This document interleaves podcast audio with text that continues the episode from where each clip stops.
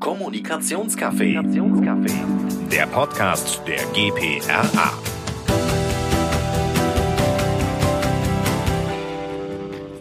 Hallo, mein Name ist Christiane Schulz, ich bin Präsidentin der G P R A und ich freue mich sehr, dass du heute hier reinhörst.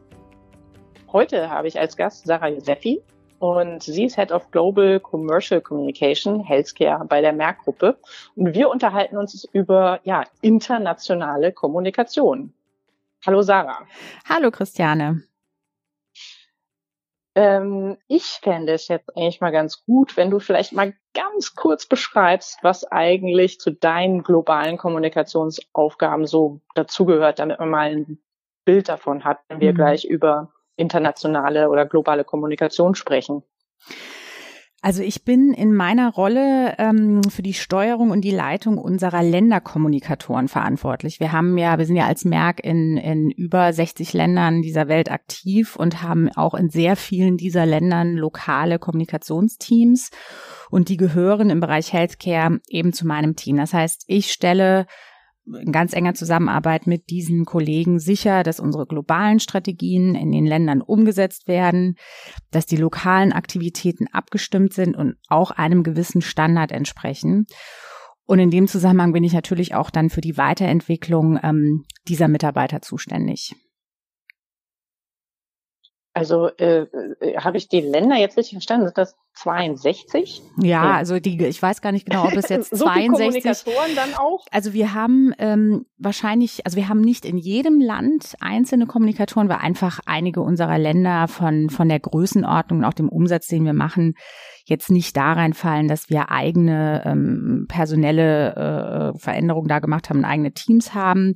Aber in den großen Ländern und und auch mittelgroßen Ländern haben wir eigentlich überall eigene Kommunikationsteams oder zumindest einzelne Personen, die für die Kommunikation in dem Land zuständig sind. Also du kannst sagen, wenn wir als Merck-Gruppe in ein paar sechzig Ländern ähm, aktiv sind, dann haben wir wahrscheinlich nicht in jedem Land einen Kommunikator, aber in den meisten Ländern davon sind wir ähm, relativ gut aufgestellt in Sachen Kommunikation. Mhm. Und jetzt ist deine Rolle sicherzustellen, dass die Länderkommunikation am Ende des Tages den strategischen Maßnahmen oder Vorgaben des Unternehmens, hm. dass das zusammenpasst. Ist das so genau, korrekt oder genau. wie würdest du das beschreiben? Genau, also ich ich meine, wir kennen das vielleicht alle. Ich glaube, das ist auch in der in der Historie vieler Unternehmen so, dass ähm, dass ganz klassisch Länder nicht nur in der Kommunikationsfunktion, sondern mit Sicherheit auch in anderen Funktionen wie Marketing äh, ähm, et cetera so ein bisschen ihr eigenes Ding gemacht haben. Ähm, und äh, wir als Merck, und da sind wir mit Sicherheit mit anderen Unternehmen gleich auf, wollen ganz klar sicherstellen, dass es natürlich lokale Gegebenheiten gibt und auch immer geben wird. Aber ähm, wir sind ein internationales Unternehmen. Wir haben eine internationale Strategie. Und dementsprechend ist es uns wichtig, dass das, was in Ländern passiert, zumindest im Einklang mit dem ist, was wir als ganzes Unternehmen erreichen wollen. Wir wollen also nicht ein paar sechzig Einzelunternehmen haben, sondern wir wollen eine, eine Stimme sein und eine Sprache sprechen. Und ohne eine gewisse Steuerung von global ist es relativ schwierig möglich. Mhm. Also äh, jetzt habe ich ja auch viel äh, in der Historie auf internationalen Accounts auch mitgearbeitet und es gibt da immer so ein bisschen die Herausforderung, ähm, dass ähm, entweder der Wunsch steht, besteht häufig von Unternehmen, ich habe dieses Zentral und ich will das in die Länder geben und ich sage denen sehr genau, wie man es machen muss, oder ich habe äh, oder ich muss sie auch erstmal dafür gewinnen, weil äh, es gibt ja immer so Eigendynamiken auch in, mhm. in Ländern. Äh, manche Sachen, die hat man immer schon so gemacht und jetzt kommt jemand und sagt von der Zentrale, sage ich mal, böse, soll anders gemacht werden. Was ist denn aus deiner Sicht eigentlich äh, Voraussetzung, dass man erfolgreich wirklich in verschiedensten Ländern kommunik- kommunikativ unterwegs ist? Mhm. Für mich ist das Geheimnis davon eigentlich auf Augenhöhe zu arbeiten. Also ich glaube, genau das, was du gerade beschrieben hast, ist ein Fehler, den den viele in der Vergangenheit gemacht haben und auch wahrscheinlich heute noch machen. ähm, global äh, kommt an ähm, und kämpft gegen lokal und sagt, ihr habt jetzt alle plötzlich gar nichts mehr zu melden. Gleichzeitig haben wir die, ähm, gerade wenn du die Geschäftsführer in Ländern dir anguckst, das ist, das ist, äh, war früher sehr oft so, dass das fast so kleine Königreiche waren. Ähm, man gesagt hat, ich, ich bin aber jetzt hier in Land X Y und äh, es interessiert mich überhaupt nicht, was ihr sagt. Ähm, das funktioniert, glaube ich, wirklich nur, wenn man sich auf Augenhöhe begegnet und wenn man aus globaler Sicht auch akzeptiert, dass am Ende des Tages bei aller globaler Strategie und Vorgabe die Land, das ist meine persönliche Auffassung, äh, die Musik, Entschuldigung, im Land spielt. Ähm, wir verkaufen unsere Produkte in einem Land und und jedes Land hat verschiedene ähm, Zielgruppen, Patienten in unserem Fall äh, und Ärzte reagieren auf bestimmte Nachrichten und Messages sehr unterschiedlich. Das heißt, ähm, ich ver- verfolge mit meinen Teams immer so einen, ich sage jetzt mal siebzig dreißig Ansatz, den versuche ich einzuhalten und zu sagen, die dreißig Prozent, das ist das, was wir von global äh, geben und was uns auch wichtig ist ähm, äh, in, in, in Sachen Messaging oder auch in Sachen visueller Auftritte.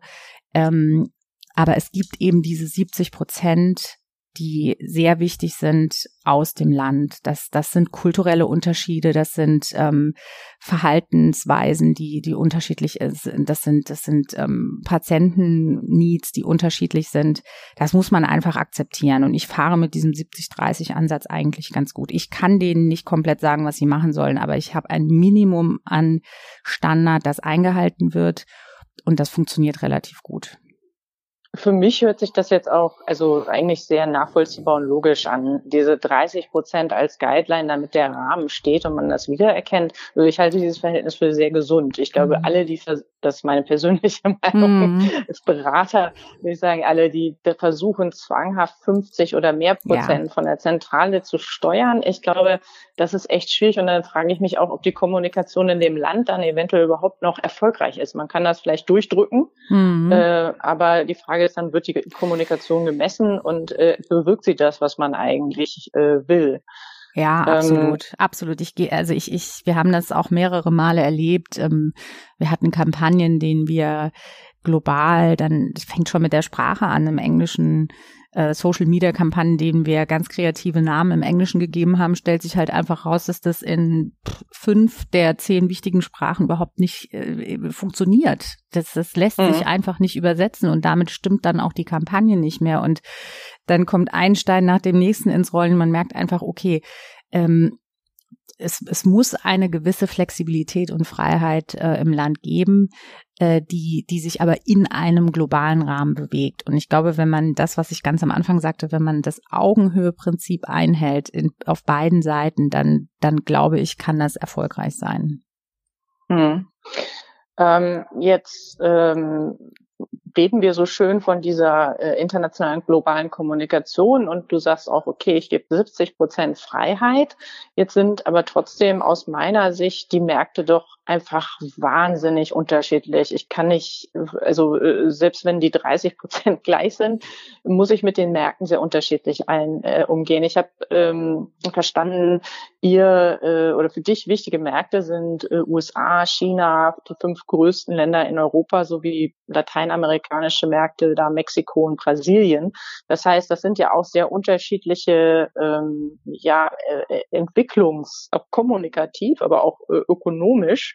Äh, was bedeutet das denn eigentlich für dich in deiner Kommunikation mit, nennen wir sie Emerging Market mhm. und Developing Markets zusammenzuarbeiten? Welche Unterschiede gibt es da, die du machst oder mhm. eben auch nicht? Mhm. Also von den Märkten, die du genannt hast, ähm, kann ich jetzt sagen, also ganz offensichtlich gibt es ähm, natürlich kulturelle Unterschiede. Ähm, es gibt aber auch tatsächlich Unterschiede, was den Standard der Kommunikation angeht. Wenn mhm. wir das jetzt mal aus unserer Sicht betrachten, ähm, wir aus sitzen der hier aus der deutschen Sicht betrachten und sagen, okay, ja. wir gehören jetzt zu ähm, den fünf äh, großen Ländern in Europa. Ähm, wir haben einen auch, ich meine, wir sind ein internationales Unternehmen, unser Headquarter sitzt hier in Deutschland und wir haben einen gewissen Standard, ähm, was äh, Sprache, was ähm, auf, visueller Auftritt, was ähm, Kreativität et cetera et cetera angeht. Das ähm, ist natürlich von auch innerhalb dieser Länder, die jetzt äh, wirklich auch nicht zu den Dritte Weltländern dieser Welt lange mehr gehören, ähm, aber auch da sehr, sehr unterschiedlich. Ähm, und das bedeutet, dass auch der Umgang mit diesen Teams unterschiedlich ist. Ähm, ein, ein Kommunikationsteam in ähm, Frankreich oder in Italien oder auch in den U S A braucht von mir etwas ganz anderes als ein Team in China oder in Mexiko. Ähm, die, ich sage jetzt mal, ähm, wenn, so wie du es eben genannt hast, die, die Emerging Markets sind einfach wahnsinnig offen und fragen auch ganz bewusst nach, nach Hilfe. Ähm, nach Hilfe und ähm, ganz oft auch nach Anerkennung. Das hat mit, wie gesagt, mit kulturellen Unterschieden zu tun. Du hast China erwähnt. Ähm, Da bin ich viel stärker in Sachen involviert, weil es zum Miteinander und zum, ähm, zum Verhältnis zwischen Mitarbeitern und Vorgesetzten gehört. Aus deren Sicht, ich persönlich würde das überhaupt nicht brauchen, aber aus deren Sicht gehört es einfach dazu, mich nicht nur einzubinden, sondern mich äh, sehr, sehr oft um Rat zu fragen und dann auch am Ende die Ergebnisse zu teilen und zu erwarten, dass ich sie regelmäßig auch anerkenne. Während ein Team, wie gesagt, in den U S A oder in, in, in Italien sehr viel selbstständiger ist und nicht will, dass ich in kleine Details eingebunden bin, sondern vielleicht ganz andere Fragen an mich hat. Vielmehr möchte, dass ich die Tür zu anderen globalen Teams öffne, so viel mehr dieser Facilitator bin als der Vorgesetzte. Ähm, und ich glaube, das muss man verstehen, dass äh, die der der ähm, der Standard und auch der Erfahrungsschatz von Teams in einigen dieser Ländern eben ganz, ganz anders ist als in anderen. Und wenn man das versteht, dann versteht man auch, dass äh, man bei einigen mehr loslassen muss, bei anderen mehr involviert sein muss. Ähm, Und dann, und dann kann man, kann man sich darauf einstellen. Ich finde, das sind ja sehr, sehr große Anforderungen an dich als Führungskraft oder an jede Führungskraft, die globale verschiedene Teams in Ländern führt. Also A, das zu erkennen, finde ich, mhm. äh, diese unterschiedlichen Bedürfnisse, äh, die einmal schon kulturell und dann aber auch nochmal sicherlich auch persönlich geprägt sind und dann darauf auch so einzugehen, ne? Mhm. Ähm, Mich würde jetzt mal interessieren, was sind denn eigentlich deine wichtigsten kulturellen Learnings in der Zusammenarbeit hm. ähm, also mit den ein, Ländern? Ne? Ja, also. also eine Sache, die ich ähm, oder zwei Sachen, die ich, die ich vielleicht eben schon gestreift habe, ähm, würde ich als erstes nennen. Das ist einmal ähm, der unterschiedliche Umgang mit dem Thema Hierarchie ähm, und der unterschiedliche Umgang mit dem Thema Anerkennung. Ähm, ich würde es einfach mal so sagen. Ich glaube, wir sind, ähm, du, ich und viele unserer Kollegen, wir sind Experten in Sachen Kommunikation in, in, in vielen Projekten, intern, extern, für Kunden, auf Corporate-Seite et cetera. Ich, ich glaube, diese, diese Erfahrung und diese Kenntnis, die wir haben, ähm, die, die müssen wir sehr, sehr stark auf, auf unseren Leadership-Style ähm, übersetzen. Das heißt, ich, ich, ich muss einfach verstehen, dass die einzelnen Menschen und, und Teammitglieder in, in verschiedenen Ländern von mir eine andere Kommunikation erwarten. Ich kann mhm. nicht mit jedem gleich oft, gleich intensiv, gleich lustig, gleich streng sein. Das ist, ähm, mhm. das ist einfach was, ich muss das Gespräch führen, ich muss herausfinden, wie möchte dieser Mensch Ähm, ähm, die, die, die Messages und von mir erwarten und erhalten und wie, wie möchte er, dass ich auf ihn zugehe und ihm zuhöre. Und hm. das ist eigentlich für mich das, das, das größte kulturelle äh, Learning, unter das ich dann, das sind hierarchische Gegebenheiten, das hat, wie gesagt, ich eben gesagt, auch mit Humor zu tun. Ich bin jetzt ein super, ich habe jetzt so ein, so ein, eher so einen schwarzen, derben Humor, ja, der funktioniert aber in vielen Ländern dieser Welt relativ schwer. Ähm, und das ist dann auch im, im Umgang mit den eigenen Teammitgliedern so. Das heißt, ich verstelle mich nicht, aber ich habe eine gewisse Anpassungsfähigkeit. Das kann an einem Tag sich fünfmal ändern, wenn ich fünf Telefonate mit ähm, Teammitgliedern aus fünf verschiedenen Ländern habe, muss ich ein bisschen einen anderen äh, Sarah-Geschmack reinbringen. Ähm, und ich kann nicht den ganzen Tag einfach den gleichen, die gleiche Sprache sprechen.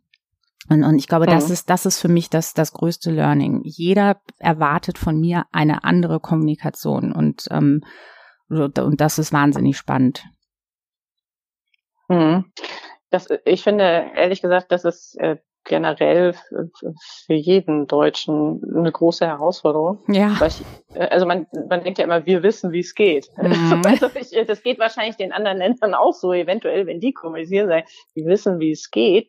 Aber äh, tatsächlich da dann abzurücken von dem, wir machen das aber so und so, äh, ich glaube, das ist schon, äh, das ist eine, eine, eine große Challenge. Hat es denn mal irgendwie, ich weiß jetzt nicht, irgendwelche witzigen oder komischen Dinge passiert in dem Kontext, die dir einfallen? Wahrscheinlich hunderte. Also ich ich weiß einfach nur, dass der ich weiß einfach, dass der ähm, der äh, also die die die Klassiker sind mir natürlich auch passiert. Ich weiß ich nicht was in Japan und ich ich werde gesetzt an einen Tisch mit äh, mit zehn japanischen Kollegen und ich fange natürlich an, meiner Persönlichkeit entsprechend ähm, eben Dauerfluss zu reden und einen Spruch und einen Witz nach dem nächsten zu machen. Ich werde einfach fünfzehn Minuten lang schweigend angeguckt, weil einfach A, es relativ schwierig für die Kollegen am Tisch war, mir rein sprachlich zu folgen, ähm, und dann auch einfach mein Humor. Das hat, das, das hat die völlig überfordert. Das heißt, ich habe die ganze Zeit dieses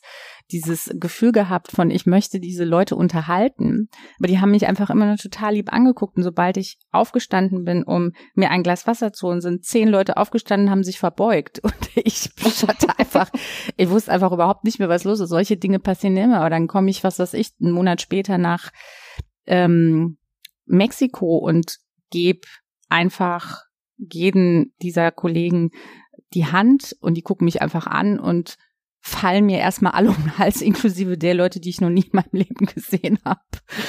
ähm, das, das sind, das sind Sachen, die sind einfach, die sind am Ende des Tages süß, weil sie, ähm, mhm. weil sie sehr ehrlich sind und weil sie einem wieder zeigen, okay, man denkt, man weiß es und ich bin auch der Meinung, dass ich, dass ich ne, ein relativ hohes Gespür für kulturelle Unterschiede habe, aber man kommt eben doch am Ende nicht immer ganz aus seiner Haut raus. Und ähm, das kann einen in, in relativ lustige Situationen bringen. Ja, also auf gar keinen Fall von äh, Mexiko nach äh, China und da dann auch wieder alle mit Küsschen begrüßen. Also genau, das wäre übrigens Schätze ganz ich. Schlecht. Ja. Könnte ich mir vorstellen, dass das schwierig wird. ähm, jetzt haben wir über die kulturellen Sachen gesprochen. Also ich finde, das ist ja wichtig. Äh, keine Ahnung, hast du dir das alles erarbeitet oder hast du auch Sachen gelesen oder gab es Trainings mal in so, so eine Richtung? Nee, also ich würde tatsächlich sagen, das ist ähm, das ist Learning, reines Learning by Doing und ich würde auch sagen, mhm. ich habe lange, lange nicht ausgelernt. Ich hatte jetzt immer das Glück, ähm, dass ich, oder immer, aber in, in, in, in der, in der längsten Zeit, in der ich beruflich ähm, aktiv bin, das Glück gehabt, ähm, mit internationalen, entweder internationalen Kollegen, äh, damals in der Agenturzeit auch vielleicht internationalen Accounts zu arbeiten und dann, seitdem ich ähm, auf eben die Corporate-Seite gewechselt bin, auch wirklich in, immer in internationalen Teams zu sein. Also das hat sich entwickelt. Da kommt natürlich auch eins zum anderen. Ich ich, ich frage mich manchmal, wie, wie leicht es mir fallen würde, aus dem internationalen Umfeld rauszugehen und jetzt zum Beispiel in ein rein lokales, rein deutsches Team zu gehen. Wäre auch mhm. spannend, aber ich ähm, ich genieße es sehr und das war das das ist immer eins zum anderen gekommen und ich glaube, äh, so dieses Im, im, im wahren Leben lernen ähm, und jeden Tag ein bisschen da durchgehen, das ist eigentlich die beste Schule. Also ich habe da nie, ich glaube, ich, ich, glaub, ich habe noch nicht mal ein Buch dazu gelesen. Ich weiß auch nicht, ob ich äh, das immer besonders, besonders perfekt mache, wahrscheinlich nicht, aber man lernt einfach jede Woche und mit jedem Austausch ein kleines bisschen was dazu. Hm. Jetzt haben wir äh, über die kulturellen Sachen gesprochen. Äh, wenn ihr jetzt aber so als Team erfolgreich zusammenarbeitet, dann kommen da ja noch andere Hindernisse dazu. Ich mhm. sag mal, mir fällt jetzt noch ein, Zeitzonen zum Beispiel. Mhm. Was gibt's denn für Spielregeln bei dir im Team oder was hast du gelernt? Was funktioniert ganz gut oder was funktioniert nicht? Mhm. Zeitzone ist ein interessantes Thema. Ähm, ich habe äh, ge- für mich gelernt, dass es ähm, in der Regel eine gute Idee ist, mit größeren Teams einfach was ganz Simples zu machen, wie ähm, für ein, für ein Meeting oder ein, ein Call, der über Telefon stattfindet, ähm, einfach das Ganze zweimal am Tag anzubieten. Es ist eine Zumutung ähm, für Teams und auch super demotivierend, äh, wenn man einfach dauerhaft irgendwelche Telefonkonferenzen einstellt, die für den einen morgens um fünf und für den anderen abends um zehn sind. Wir, wir tendieren dann immer dazu, dass wir denken, na gut, das kann man ja mal machen, mein Gott, in der Position. Nee, ähm, das kann man, aber man muss es eben einfach nicht. Ähm, Und es gibt manchmal, jetzt ist es so, dass wir natürlich hier im Headquarter Deutschland so ein bisschen genau in der Mitte sitzen. Das heißt, wenn es wirklich ähm, Telefonkonferenzen oder auch irgendwelche Skype-Meetings sind, die, wo, wo es wirklich wichtig ist, dass alle zusammen sind, dann versuche ich das in die Mitte des Tages zu legen, damit es wenigstens so an den Arbeitstagrändern für die meisten ist. Und ansonsten mache ich das Ganze einmal morgens um zehn und einmal nachmittags um vier. Und dann damit mache ich jedem das Leben leichter. Ähm, mhm. Ich denke, für mich sind Spielregeln in in meinem Team ähm, sehr, sehr stark äh, sowas wie aktives Zuhören. Also wir haben auch tatsächliche ähm, Team Ähm, Trainings und und und ähm, gemeinsame Seminare gemacht, um einfach herauszufinden, wie können wir sicherstellen, dass äh, das, was in einem Land passiert, ähm, nicht verschwindet, dass man auch nicht durch die Distanz ähm, einfach vergisst oder auch vielleicht verlernt, auf Details zu achten. Also wie können wir es schaffen, aktiv zuzuhören? Wie kann jeder Eine, eine Stimme und einen Teil haben. Das heißt, wenn wir ähm, Konferenzen und, und Skype-Calls haben, dann ist das kein Download von mir an das Team. Das ist das Langweiligste, was es überhaupt gibt, sondern es ist ein ähm, sehr äh, gleich auf, gleichwertig aufgesetzter Call, wo jeder seine zehn, fünfzehn Minuten hat, um um entweder zu sagen, guck mal, das habe ich gerade besonders toll gemacht oder das ist gerade überhaupt nicht gut gelaufen oder vielleicht einfach ich brauche mal euren Rat. Also das ist ein sehr mhm. interaktives ähm, Format, das wir haben. Und ehrlich gesagt, ähm, das ist eines der Sachen, was für mich super wichtig ist, ist Spaß zu haben im Team. Also ich mir ist das mir ist das wichtig, dass wir gerade dadurch, dass wir so verstreut sind und wir haben dieses, wir können nicht einfach mal nach der Arbeit mit den Kollegen einen trinken gehen. Das geht eben einfach nicht. Wir wir sehen uns vielleicht zweimal im Jahr. Ähm, Und dann müssen wir die Zeit sehr intensiv nutzen, aber dann müssen wir auch einfach mal fünfe gerade sein lassen und eine gute Zeit zusammen haben, weil das, das ist Bonding. Ähm, ja. das, das, das bedeutet, dass wir uns als Team fühlen. Also der Spaßfaktor ist für mich ähm, neben der ganzen Arbeit, die wir haben, super wichtig. Sag mal, wie gehst du in dem Team mit äh, Deadlines um? Da bin ich relativ streng. Da bin ich, das ist die deutsche Seite in mir. Das ist wiederum was, das sehe ich gar nicht so sehr. Ich, ich weiß, dass man immer sagt, Kult, das ist kulturell unterschiedlich. Das, das sehe ist zum Beispiel etwas, was ich anders sehe. Denn in der Regel habe ich den Ansatz, es gibt immer jemanden, der auf etwas wartet. Das heißt, es ist ein Rattenschwanz von Ereignissen. Ich setze Deadlines nicht, weil ich lustig bin oder weil, weil sie mir dienen, sondern weil natürlich jemand in meinem Rücken sitzt und mir eine Deadline gegeben hat.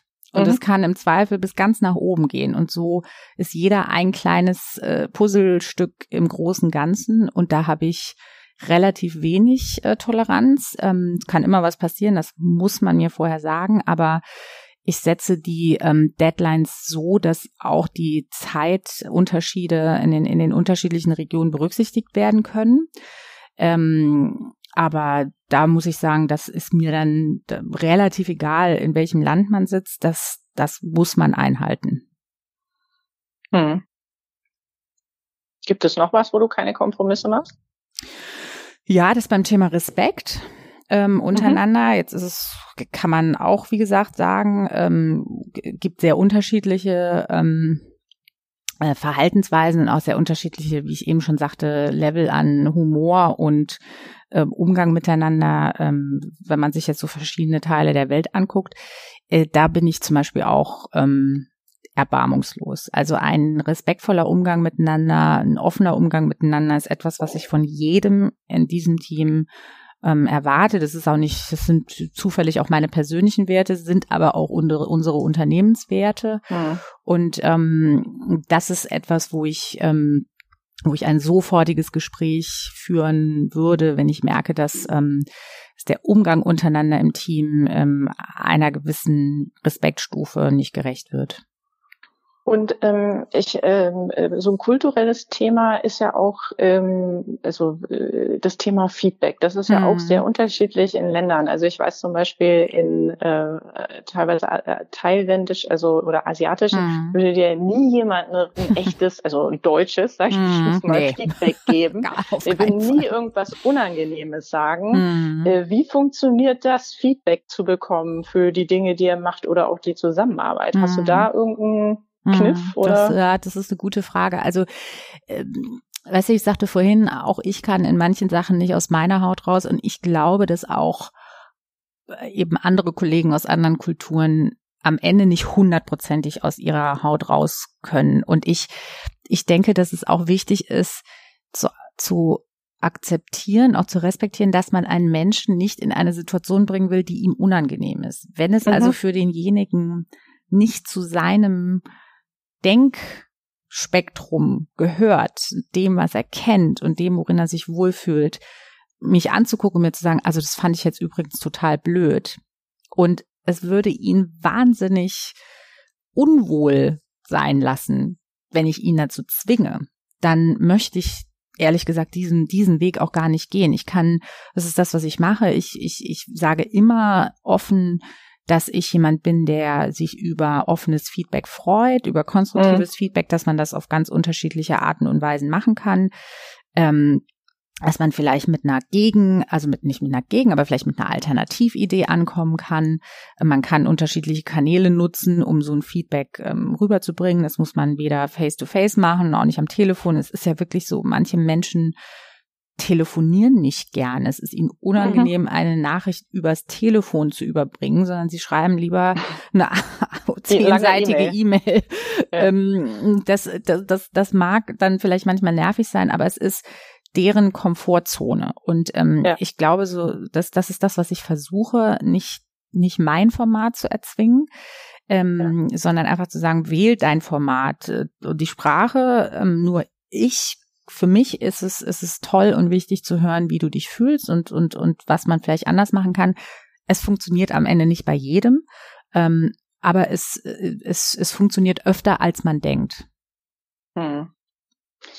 Ich äh, will jetzt nochmal einen ganz anderen Aspekt mhm. äh, beleuchten, der äh, in meiner Erfahrung eigentlich ein sehr wichtiger ist. Ähm, es oder ich habe erlebt in der Historie, dass es manchmal so ein bisschen auch diesen Irrglauben gibt, dass wenn man Globalkommunikation macht, dann macht man vielleicht im Hauptmarkt oder so, sag ich mal, steckt man einiges am Budget rein und dann für alle anderen Länder wird das ja nur noch günstig adaptiert.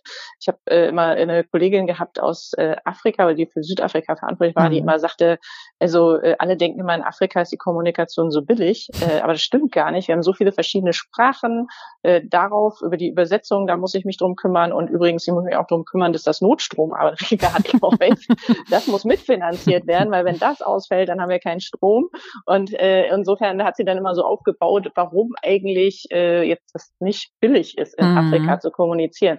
Hast du mal, also es geht jetzt nicht um einzelne Budgets, aber mhm. so ein bisschen, kannst du die Welt irgendwie ein bisschen einteilen in äh, teurer, mittel mhm. oder weniger, vielleicht für die, die noch nicht so erfahren in äh, Kommunikation mhm. äh, sind und mhm. äh, da neugierig sind zu verstehen. Ich weiß nicht, China äh, mhm. ist ja äh, ein Land, das sehr anders funktioniert in Kommunikation.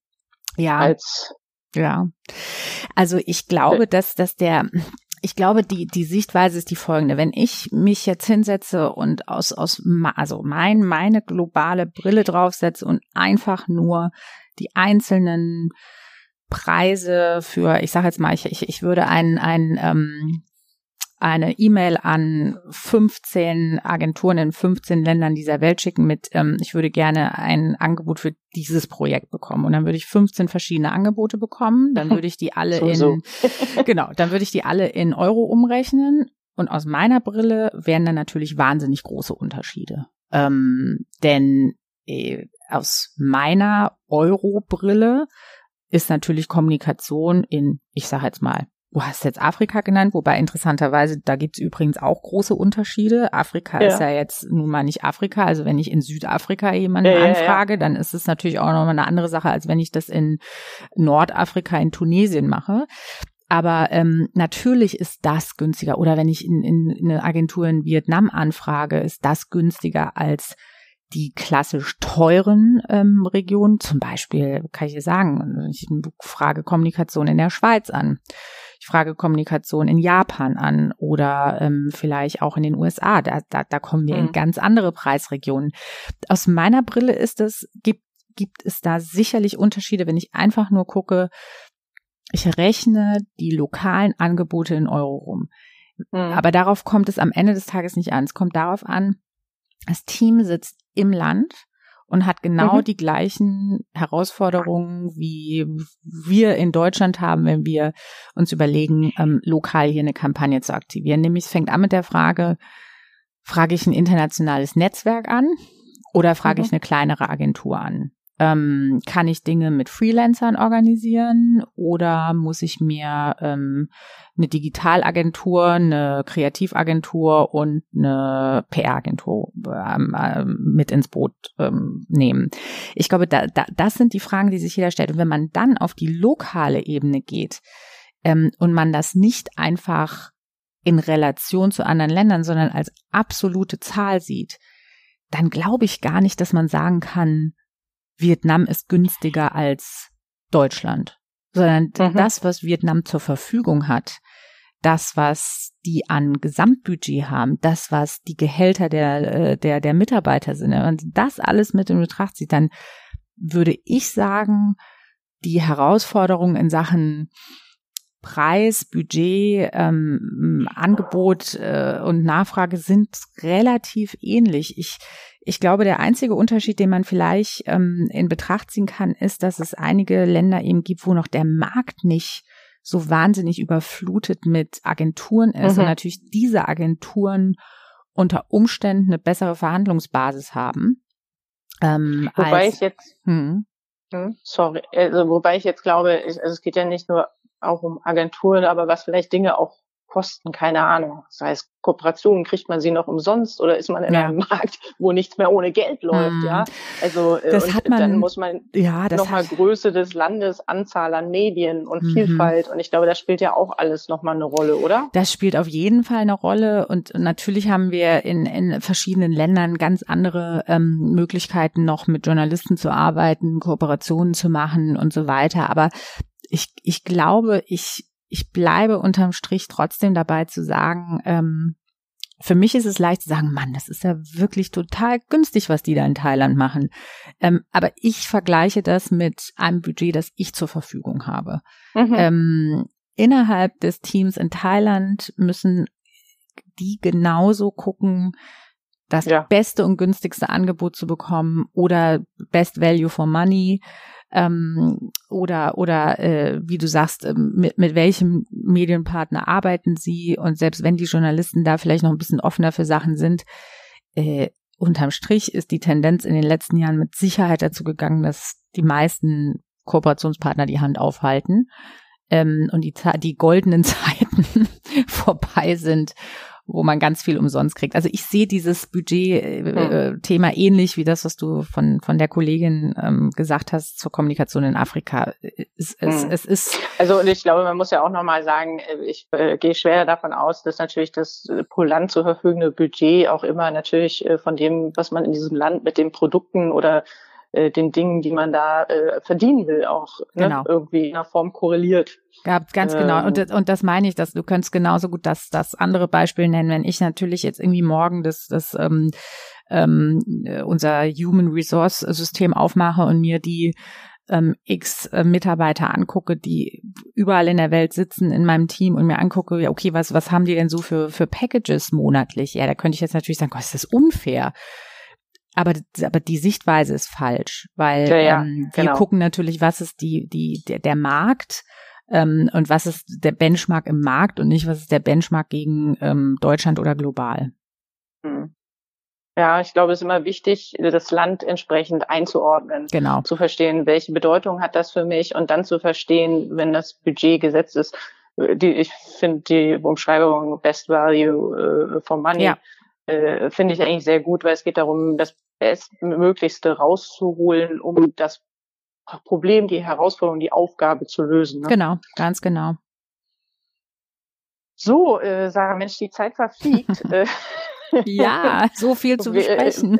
Genau. Äh, äh, ich komme jetzt auch schon zu meiner letzten mhm. Frage, äh, nämlich, ja, gibt es, was, was sind so vielleicht drei Dinge oder die wichtigsten Dinge, die du jemand mit an die Hand geben möchtest, wenn es darum geht, globale Kommunikation zu betreiben? Was ist so die, die Quintessenz aus deiner mhm. Sicht? Also als erstes würde ich sagen, ähm, man, man muss es selbst als, als eine, eine wirklich echte, großartige Chance sehen, ähm, den, den Horizont zu erweitern. Also für mich hat nichts mein ganzes Denken so weiterentwickelt und, und so geöffnet wie die Zusammenarbeit mit, mit ähm, diversen und internationalen Teams. Ähm, also dieses ist, ist gar nicht als nur als einen Job zu sehen, sondern als ein, eine wirkliche Chance und Geschenk, das man bekommt, äh, und, und, und im Gedanken schon diesen positiven Spin in die Sache reinzukriegen. Dann ist es ähm, am Ende so, alle sind gleich, das ist das Zweite. Es, es spielt überhaupt keine Rolle, ob du also kannst du nichts von kaufen, im Headquarter zu sitzen. Die, dieses Label interessiert im Land überhaupt niemanden. Ähm, es, es, alle sind gleich, egal ob du in der Zentrale oder in einem Land sitzt, egal aus, aus auf welcher ähm, Hierarchieebene du bist oder auch aus welchem Land du kommst. Ähm, diese, diese Gleichheit und damit das, was wir vorhin besprochen haben, das Thema Augenhöhe. Für mich das Zweite. Und das Dritte, und das ist jetzt auf der Arbeitsebene für mich ganz, ganz wichtig, ähm, das ist das Thema Co-Creation. Ähm, ich mhm. glaube, ähm, die, die Teams und, und für die Zuhörer hier, äh, es ist, es ist wirklich für mich das, das größte Takeaway, äh, macht es nicht alleine. Ähm, also internationale Kommunikation bedeutet, dass Kampagnen, Projekte und Ähm, und Aktivitäten gemeinsam von Anfang an erstellt werden müssen. Es ist, ein, es ist meiner Meinung nach ein, ein großes Risiko und, und Frustrationspotenzial, äh, dass man in globalen Teams einfach Sachen entwickelt und sie dann den Leuten gibt und sagt, jetzt mach mal. Anstatt äh, von Anfang an Teams zu bilden und zu sagen, wir haben jetzt hier vielleicht eine Taskforce und wir werden das ähm, von der Ideenfindung her an gemeinsam erstellen. Das hat eine mhm. viel größere Erfolgschance als als dieses Entwickeln und jemandem in die Hand drücken. Also ähm, es als Chance zu sehen, ähm, zu akzeptieren, dass alle gleich sind und, und Co-Creation, das wären die drei Dinge, die ich an ja. der Stelle nennen würde. Also ich, das würde ich auch nochmal, vor allem den letzten Punkt, den wir ja, hatten wir bisher noch gar nicht gestriffen, sag ich mal, ist, ich glaube auch immer, wenn man Leute einbindet, egal wobei, habe ich sie ja schon im Boot. Genau. Und deshalb glaube ich, glaube ich auch, dass das absolut erfolgreich ist. Und es hilft natürlich auch sofort, diese kulturellen Nuancen oder Unterschiede, funktioniert was, egal ob du es vorhin hattest, du sagst ein Claim oder äh, kann das funktionieren oder nicht. Genau. Das äh, kann man dann auch relativ schnell äh, schon feststellen, ja, bevor man absolut. Irgendwas exekutiert und dann stellt man fest, boah, es geht gar nicht. Lässt ne? sich gar nicht übersetzen. Ja. Ähm, ja, Sarah, vielen lieben Dank für deine Zeit. Ähm, unsere Zuhörer äh, dürfen sich ja auch gerne an dich wenden, äh, wenn sie noch Fragen haben zu dem Thema. Wir würden äh, einen Kontakt äh, mit veröffentlichen auf unserer Seite und ähm, ich würde deshalb sagen, vielen herzlichen Dank für deine Zeit. Ich danke dir, Christiane. Hat super viel Spaß gemacht und auf jeden Fall. Ähm, ich freue mich über Fragen oder Anmerkungen jederzeit und, und danke nochmal für, für das ähm, interessante Gespräch. Ja, ich bedanke mich auch und ich sage Tschüss. Tschüss. An alle Zuhörer. Bis bald. Ciao. Kommunikationscafé. Der Podcast der G P R A.